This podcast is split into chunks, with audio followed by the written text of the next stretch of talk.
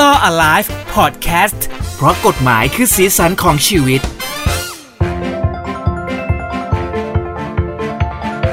เจอกันอีกครั้งนะครับกับ Law Alive เพราะกฎหมายคือสีสันของชีวิตนะครับทางหูดีพอดแคสต์นะฮะติดตามกันกับผมเจพัชรพัฒนเทียนนะครับ และก็คุณทนายด้วย สวัสดีครับ ผมทนายชาติชาติพรบารมีครับ สวัสดีครับพี่เจ สวัสดีครับอะเสียงของเรายังคงเป็นแบบนี้อยู่เพราะว่า ในช่วงของโควิดนะครับ เรายังคงเว้นระยะกันอยู่ประมาณหนึ่งนะครับโอมิครอนมันก็ค่อนข้างจะอ่าโด่งดังเหลือเกินนะครับ กับตัวเลขที่พุ่งสูงอยู่ในตอนนี้นะฮะก็เลยบอกว่าอะเราก็จะฟังกันแบบห่างๆแบบนี้ ผู้ฟังก็ดูแลตัวเองด้วยเช่นเดียวกันนะครัใช่บครับ ตอนนี้วีคนี้ก็ยังเป็นประเด็นเรื่องเดิมก็คือเรื่องของคุณแตงโมพัทรธิดาครับหรือว่าคุณนิดาครับนะครับ เพราะครับว่าเราทำกันมา ก่อนหน้านี้สองครั้งแล้ว แต่ว่าเรื่องที่อืมมันเป็นประเด็นในสังคม หรือว่าเป็นประเด็นกฎหมายที่น่ารู้เนี่ย มันยังไม่หมด เราก็เยอะมาก ใช่เราก็มาคุยกันอีกเพื่อความชัดเจนแล้วก็เข้าใจของผู้ฟังทุกคนครับให้ให้พี่เจเป็นตัวแทนหมู่บ้านดีกว่าอยากรู้เรื่องอะไรถามมาได้เลยครับ เราเกรินไว้ตั้งแต่ EP ที่แล้วเนาะอ่าภาคสองนะครับ อันนี้คือภาคสามภาคจบแล้วนะครับ เกี่ยวกับเรื่องของคุณแม่ นะครับ ที่เข้ามามีบทบาทในคดีในครั้งนี้นะครับ แล้วหลายๆคนก็ไม่เรียกแค่คุณแม่แล้วเป็นคุณแม่อย่างที่รู้กันนะครับ คุณแม่จ๋าอย่างงู้นอย่างนี้นะฮะอ่ามีคุณแม่เนี่ยเหมือนพูดในลักษณะในรายการเหมือนกับว่าเออเป็นผู้จัดการมรดกเป็นคนที่ได้รับทายงทายาทอะไรต่างๆ ครับอ่ามีคนเลยตั้งข้อสังเกตว่า ไอ้เรื่องของการรับเนี่ยมันไม่ใช่แค่อ่าเขาเรียกว่ามรดกเนาะในมุมหนึงเนี่ย หนี้ของคุณแตงโมก็มีอยู่เพราะเขาก็มีเหมือนผ่อนบ้านคอนผ่อนโดรถใช่ไหมฮะเออเออผ่อนบ้านผ่อนรถอะไรพวกนี้อยู่ ซึ่งตรงเนี้ยคุณแม่เขาต้องมาดูแลและจัดสรรยังไงบ้างครับ อันเนี้ยมันเป็นความเข้าใจผิดในสังคมที่แบบพูดกันปากต่อปากแล้วมันเลยเข้าใจไม่เคลียร์กันมารุ่นสู่รุ่นเลยนะ ผมพูดเลย คือ อืม ความรับผิดในหนี้เนี่ย ไม่ใช่ว่า เอ่อ คนตายตายไปแล้วเนี่ย เราต้องไปรับผิดในหนี้ทั้งหมดของเขา การรับอ่าผิดเนี่ยคือเฉพาะจากเงินกองมรดกของเขาพี่เจ สมมุตินะครับว่าคนตายเนี่ยมีเอ่อเงินอยู่สิบล้าน แต่ว่ามีหนี้อยู่ยี่สิบอืมเราต้องเอาเงินสิบล้านทั้งหมดที่เป็นเงินสดของเขาเนี่ยไปชำระหนี้ไอ้ไอ้หนี้ยี่สิบล้านนั้นนะชำระไปสิบล้าน ส่วนครับที่มันเกินมาอีกสิบล้านนั้นน่ะ เราไม่จำเป็นต้องไปชำระหนี้แทนแม้ว่าเราจะเป็นทายาทผู้รับมรดกอ๋อ เราเรารับเฉพาะมรดกเราไม่ได้รับหนี้แต่เราอ๋อเหรอใช่แต่เรามีหน้าที่ในการนำเงินมรดกที่เราได้มานั้นนะไปชำระหนี้จนครบ สมมุติว่าอ่าอ่าไปชำระแล้วมันยังมีส่วนที่เหลือ อะอันนั้นอะเป็นเงินของเรา เงินมรดกของเรา ครับ เห็นภาพไหมไม่ใช่ว่าเห็นภาพเขามีครับหนี้ทั้งหมดเท่าไหร่แล้วเราต้องไปใช้ให้อันนี้ไม่ถูกต้อง อืมอืมอืมเพราะฉะนั้นอืมตอบก็คือว่าคุณแม่ก็ต้องดูแหละครับว่า คุณแตงโมมีทรัพย์สินเท่าไหร่ แล้วมีหนี้เท่าไหร่แล้วทรัพย์สินเนี่ยมันเพียงพอชำระหนี้ไหม ถ้าเพียงพอก็ชำระไปทั้งก้อน ส่วนที่เหลือก็เป็นของคุณแม่ ถ้าไม่เพียงพอ ก็ชำระเฉพาะส่วนที่มันมี ที่เหลือถ้าคุณแม่ เอ่อจะชำระจะได้โอนมาเป็นชื่อตัวเอง คุณแม่ก็ต้องเอาเงินตัวเองออกอ๋อถ้าไม่มีอีกก็อาจจะต้องปล่อยให้แบงก์ยึดธนาคารยึดอะไรไปอ่าอ่าอือ่ามอันนี้ก็คือตามเรื่องตำราวเนาะอ่าฮะอ๋อเป็นชนนี้นั่นเองนะครับ อะแล้วก็มาต่อกันอีกเรื่องหนึ่งที่ก็เป็นประเด็นขึ้นมาโอ้โหประเด็นมันเยอะจริงอย่างที่บอกนะครับคือแตงโมเคยไปออกรายการ แล้วก็ได้เหมือนกับเป็นประกันอุบัติเหตุนะครับ ซึ่งได้อยู่ในวงเงินหนึ่งล้านบาท ถ้าเกิดว่ากรณีที่เสียชีวิตครับ แล้วในรายการเนี่ยคุณแตงโมก็มอบให้กับลูกของคุณแตงโมก็คือน้องอีสเตอร์ครับนะผมซึ่งเป็นลูกบุญธรรมที่เขาไม่ได้จดทะเบียนกันเนี่ยแหละนะฮะก็เลยมีประเด็นขึ้นมาถามว่า เนี่ย เอ่อเงินตรงเนี้ยน้องอีสเตอร์จะได้ไหมเอาประเด็นแรกก่อน เพราะว่ามันเป็นการเหมือนพูดในรายการอะซึ่งไม่รู้ว่าเอ่อการยกมอบให้แบบนั้นเนี่ยมันมันเกิดขึ้นจริงได้หรือเปล่า ในทางกฎหมาย เพราะเขาไม่ได้จดทะเบียนกันถูกไหมฮะ อืม อันตอบอันข้อนี้นี้ก่อน อันนี้ข้อเท็จจริงที่ชาติทราบมาครับ ก็คือว่ามันมีการทำกรมธรรม์เกิดขึ้นเลย แล้วก็ครับในกรมธรรม์ที่ทำเนี่ย มีการระบุชื่อน้องอีสเตอร์ เนี่ย เป็นผู้ครับ ผู้รับประโยชน์ผลประโยชน์จากกรมธรรม์อันเนี้ยแปลว่าครับเอกสารทั้งหมดมันถูกต้องแล้วอืม เพราะฉะนั้นก็คือน้องน้องอีสเตอร์มีสิทธิ์รับ ถูกต้องน้องอีสเตอร์เป็นบุคคลภายนอกที่มีสิทธิ์รับผลประโยชน์จากกรมธรรม์อันนี้อย่างถูกต้องตามอืมกฎหมายเลย เพราะว่าเขาระบุให้คนนี้เป็นคนรับ เออ นี่นี่ก็เพิ่งรู้เหมือนกันว่า ไอ้เรื่องของกรมธรรม์เกี่ยวกับประกันเนี่ย มันสามารถให้คนอื่นที่ไม่อยู่ในสายเลือดได้ด้วยเลยแบบเหมือนโยนแบบเหมือน มันไม่ได้แบบหล่นไป มันก็เหมือนการจัดการมรดกอย่างหนึ่งเหมือนกันถูกไหมฮะ อันนี้เป็นอะไรที่ถ้าคุยกับในเชิงของเจ้าหน้าที่ประกันน่ะจะบอกว่ามันค่อนข้างขัดกับหลักปฏิบัติของเขา เพราะว่าจริง ๆ โดยหลักเนี่ย เขาจะให้ระบุให้ผู้รับผลประโยชน์เป็นทายาทเท่านั้น อืม แต่กรณีของน้องอีสเตอร์เนี่ยชาติเชื่อนะว่าตอนที่ทำอะมันมีความเข้าใจผิดกันเนื่องจากว่ามันเป็นการทำ เฉพาะกิจในการไปออกรายการอาจจะแบบทำอย่างง่าย ๆ แล้วคุณแตงโมน่าจะไปบอกว่าเป็นบุตรบุญธรรม โดยที่คงไม่ได้แสดงหลักถงหลักฐานอะไรให้อะนะอืมอืมอืมแต่ว่าเมื่อมันระบุอย่างนั้นแล้วเนี่ยมันก็เกิดขึ้นได้ เออรับประกันเขาก็รับรับที่จะเอ่ออืมทำสัญญาประกันโอเคอันนี้แล้วเนี่ย มันก็มันก็เกิดคือมันขึ้ถือว่าสมบูรณ์ไปแล้ว ใช่นะเพียงแต่ว่า อันนี้ขอเป็นการบ้านละกันว่าในครั้งต่อๆไปเราอาจจะมาคุยกันเรื่องกฎหมายประกันภัยตัวเนี้ย ว่าจริง ๆ แล้วเรามีสิทธิ์ในการระบุใครได้บ้าง ก็ต้องขอศึกษาเพิ่มเติมกับหน่วยงานที่เกี่ยวข้องก่อนอืมนะครับโอเค ได้แต่ของได้ Easter ดีนี่เลย ถือว่าถือว่าถูกต้องแล้วแหละ ครับ โอเค ก็ผ่านไปนะครับ อีกหนึ่งเรื่องก็คือ เดี๋ยวเดี๋ยวอ่าพี่เจพี่เจน่าจะมีคำถามอีกอันหนึงผมว่า แล้วคุณแม่ใช่สามารถใช่ใช่นี่แหละ คุณแม่สามารถที่จะแบบเอ่อมาจัดการเรื่องนี้ได้ไหมคือคุณแม่บอกว่าเหมือนเหมือนเขาจะเอามาแล้วก็จะแบ่งให้น้องอีสเตอร์ส่วนหนึ่งอะไรสักอย่างเนี่ยใช่ไหม ตอนที่อ่าออกรายการเอออัอันเนี้ยคุณแม่ไม่มีสิทธิ์เลย เพราะว่าอืมคุณแม่เป็นใครล่ะ อันเนี้ยไม่ใช่กองมรดกคุณแตงโม อันนี้มันคือเงินประกัน ซึ่งอืมระบุให้บุคคลภายนอกไปแล้ว เพราะฉะนั้นมันเป็นเงินของน้องอีสเตอร์ เงินเนี้ยอืมไปที่น้องอีสเตอร์ น้องเนี่ยยังเป็นอืมผู้เยาว์อยู่ เพราะฉะนั้นเอ่อคนที่จะดูแลเงินส่วนเนี้ยก็ต้องเป็นคุณแม่เขาคือคุณกระติกเนาะก็เป็นเหมือนผู้พิทักษ์ใช่ก่อนแต่ว่าแต่ว่าไม่ใช่ว่าเอ่อเรียกว่าผู้ปกครองอ่าอ่าอ่าอืม ไม่ใช่ว่าคุณกระติกจะทำอะไรกับเงินของลูกก็ได้นะคครัรับบจะทำอะไรก็แล้วแต่ที่มันเป็นการส่งผลเสียกับเงินของลูก เช่นเอาไปใช้เอาไปทำอะไรเนี่ยก็จะไม่ต้องได้จะต้องขอคำสั่งศาลครับ แต่ถ้าเกิดว่าจะเอาไปทำให้มันงอกเงย เช่น เอาไปฝากธนาคารให้เกิดดอกเบี้ยเนี่ยทำได้ หรือเอาไปอืมไปเหมือนซื้อพันธบัตรที่ไม่มีความเสี่ยงเลย มีแต่ผลงอกเงยอย่างเงี้ยทำได้ แต่ถ้าจะเอาไปลงทุนแบบนี้ไม่ได้เนาะโอเค เออ อ่า เข้าใจนะครับ แล้วก็ต่อมาในรายการคุณแม่ก็มีการพูดถึงเรื่องของคดี ว่าอะให้อภัยคนนี้ไม่ให้อภัยคนนั้น ก็คือแบบทุกคนก็แม่แม่ตลอดรายการเลยว่าเออแม่เกิดอะไรขึ้นทำไมถึงถึงคิดแบบนี้ทำไมมันถึงออกมาเป็นรูปแบบนี้นะฮะรวมถึงบอกว่ามีการพูดคุยกับทางคุณปอนะฮะครับแล้วก็เหมือนเขาแสดงเจตจำนงว่าอ๋อโทรมาร้องไห้กับคุณแม่เอ่อแสดงความเสียใจอย่างสุดซึ้งมากๆเลยในทุกวันรู้สึก เห็นใจรู้สึกเข้าใจในคุณปอด้วยอืมนะฮะ แล้วก็ไปจนถึงเรื่องของพูดเรื่องของเงินเยียวยาที่คุณปอ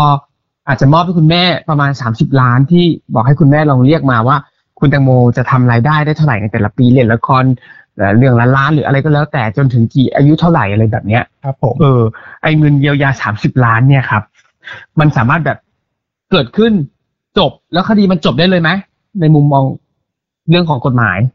มันก็ไม่ใช่อีก อันนี้ก็สังคมก็ตีความไปเลยว่าเหมือนโดนซื้อแล้วแล้วเดี๋ยวคุณแม่จะต้องเหมือนเขาเรียกอะไรถอนแจ้งความทุกอย่างจะจบใช่ใช่ใช่ใช่มันไม่ใช่สาเหตุคืออะไร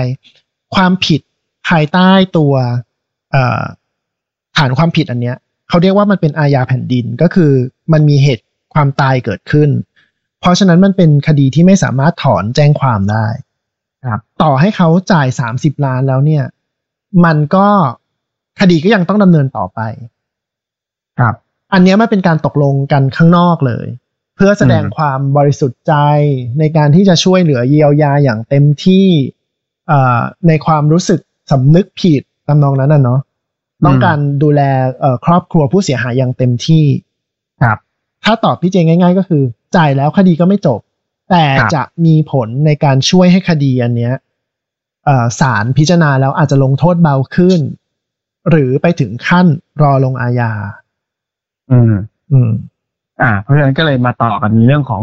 เอ่อเห็นในเรื่องของการบรรเทาโทษด้วยถูกไหมใช่กับสิ่งเดี๋ยวที่เกิดขึ้นมามาขอโทษมาอะไรอย่างนี้ด้วยใช่ไหมได้ผมผมอยากพูดอะประเด็นหนึ่งที่สังคมสงสัยก็คือว่าอ่าครับไอ้ไอ้วิธีการคำนวณค่าเยียวยาตรงเนี้ยอ๋ออ๋ออ๋อโอเคโอเค เออคุณคุณแม่เอามาจากไหน คุณแม่ก็บอกในรายการว่าคิดเลยว่า เออคุณแตงโมอ่าเนี่ยเล่นละครหนึ่งเรื่องได้เงินเท่าไหร่ แล้วก็เอามาอืมคูณจำนวนปีไปเลย จริงครัๆบวิธีการคิดแบบนี้อะก็ไม่ถูกต้อง เนื่องอ๋จากอมันว่ามีวิธีการคิดด้วยเหรอครับ ไม่ไม่เอาจริงๆแล้วตามหลัก ตามหลักก็คือต้องมองอย่างนี้สิครับว่า คุณแม่เนี่ยปกติเนี่ยได้รับการดูแลจากคุณแตงโมเนี่ย ในแต่ละเดือนน่ะเป็นเงินเท่าไหร่ปีหนึ่งเป็นเงินเท่าไหร่แล้วเมื่อขาดคุณแตงโมไปเนี่ย คุณแม่จะอยู่อีกกี่ปี ถูกไหมโอแล้วเคก็ไม่ได้ตีจากรายได้ของคุณแตงโมอาจ คือคือเวลาคำนวณเนี่ยมันต้องเอาสองอย่างมาบวกกันพี่เจเออเออแต่ว่ามันก็ต้องคำนึงว่าจริง ๆ แล้วคุณแม่เคยได้อะไรมาเท่าไหร่ ไม่ใช่ว่าคุณแตงโมมีรายได้ปีละสมมตินะห้าล้าน ครับ แล้วหลังจากนี้คูณไปเลยอีกสามสิบปีแม่ต้องได้เท่านั้น เพราะปกติแม่ไม่เคยได้ไงเออเข้าใจเออเออถูกปต้องกติแม่อาจจะเคยได้เดือนละสองหมื่นอย่างเงี้ยเออเออจริปีหนึ่งก็คือแค่สองแสนกว่าบาทใช่ก็คูณไปเลยว่าเออถ้าแตงโมยังอยู่แม่ต้องได้เงินประมาณเนี้ย แล้วก็อาจจะมีอัตราก้าวหน้าว่าแต่ละปีมันอาจจะเพิ่มขึ้น นอกจากนี้อาจจะมีโบนัสต่างๆ ที่เอ่อคุณแตงคุณแตงโมโมอาจจะให้ให้ตรุษจีนหรืออะไรพวกนั้นวันเกิดคือมันอะไรแบบเกิดนั้นขึ้นในวาระต่างๆเอ่อวิธีการคำนวณมันควรจะเป็นแบบนี้มากกว่า แต่ว่าแน่นอนผู้ผู้กระทำเอ่อผู้ต้องสงสัยหรือผู้ต้องหาเนี่ย ถ้าเกิดเขามีใจอยากช่วยเหลืออย่างจริงใจอะเขาก็อาจจะท็อปอัพให้ไงสมมติว่าอืมอืมเออคำนวณออกมาแล้วมันประมาณสิบล้านเขาอาจจะบอกงั้นผมจ่ายให้ยี่สิบเลย เพราะว่าผมโอเคอยากดูแลก็เป็นไปได้แล้วแต่ตกลงกันครับ อืมอืมอะมาต่อเรื่องของการบรรเทาโทษ แล้วการบวชที่เกิดขึ้นมาบางคนโอ้โหเป็นประมีเด็คนนออกแบมาบพูดไม่มันจบมีคนออกมาเลยพูดว่าอืมกลายเป็นแบบเอ่อนอกจากเราจะฉีดวัคซีนสูตรไข้แล้ว เราจะมีการขอโทษเอ่อเขาเรียกว่าอะไรกันสูตรไข้ก็คือเขาเป็นคริสต์เอ่ออยากจะบวช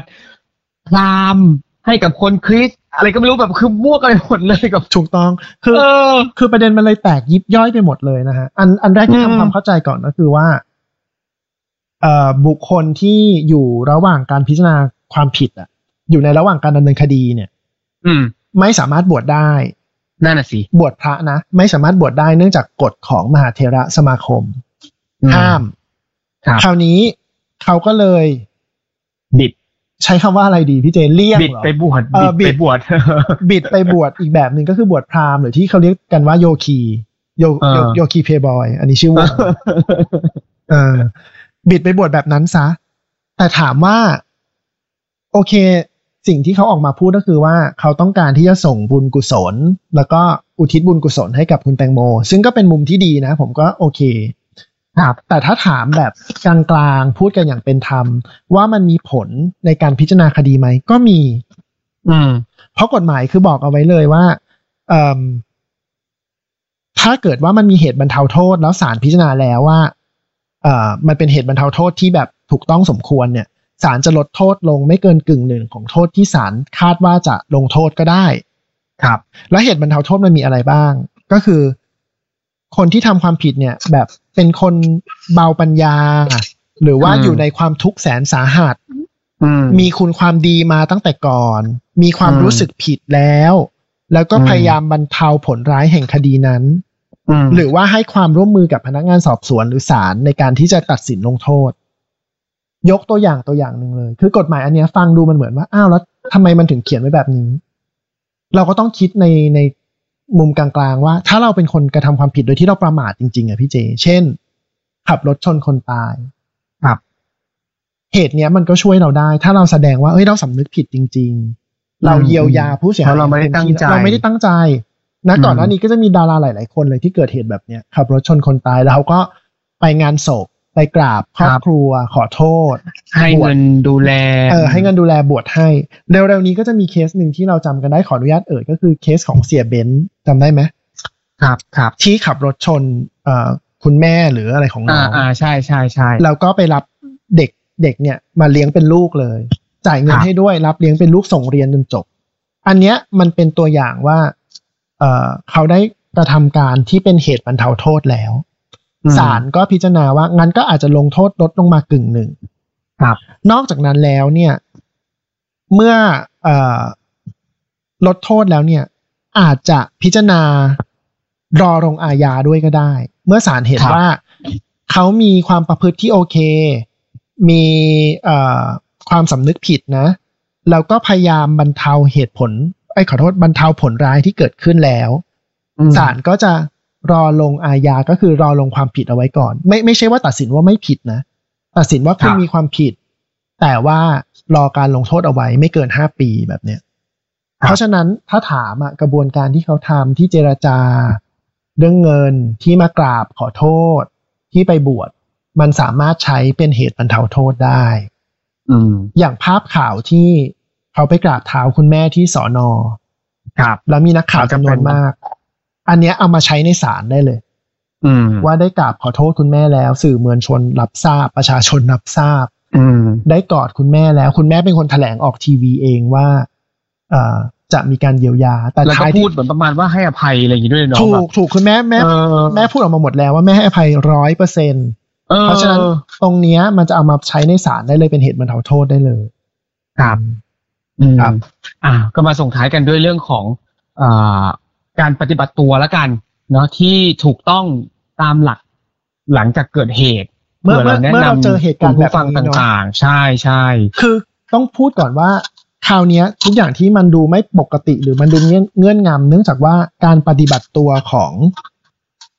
คนเอ่อในเหตุการณ์ คนในเหตุการณ์อะ มันอืมผิดปกติไงคราวนี้ครับถามว่าปกติวิสัยเราควรจะทำยังไง อันแรกก็คือว่า คุณต้องแจ้งทุกหน่วยงาน เขาบอกว่าตั้งเขาสแจ้ติก่อนเลยเออตั้งตั้งสติลำดับแรกว่าเกิดอะไรขึ้นเนาะแล้วต้องมีคนหนึ่งอะแจ้งหน่วยงานที่เกี่ยวข้อง แล้วอธิบายรายละเอียดของเหตุการณ์ให้เคลียร์ที่สุด อืมนะ การวนเรือช่วยหาทำได้ไม่มีปัญหา แต่เมื่อมีเจ้าหน้าที่เข้ามาอยู่ที่ เอ่อฝั่งแล้วอะ ที่เกิดเหตุอืมมันต้องมีตัวแทนของเราอะลงมาอธิบายให้เจ้านี้ เจ้าหน้าที่ทราบหนึ่งคน อืม ว่าเกิดเหตุอะไรขึ้นตรงไหนยังไงประสานงาน ต้องมีคนประสานงานหนึ่งคน ไม่ใช่ปล่อยไปเลย ไปอยู่กลางแม่น้ำแล้วหายไปเลยแบบนี้ อันนี้ไม่ถูกต้องครับนะครับ แล้วก็ต้องมีการรีบเข้าไป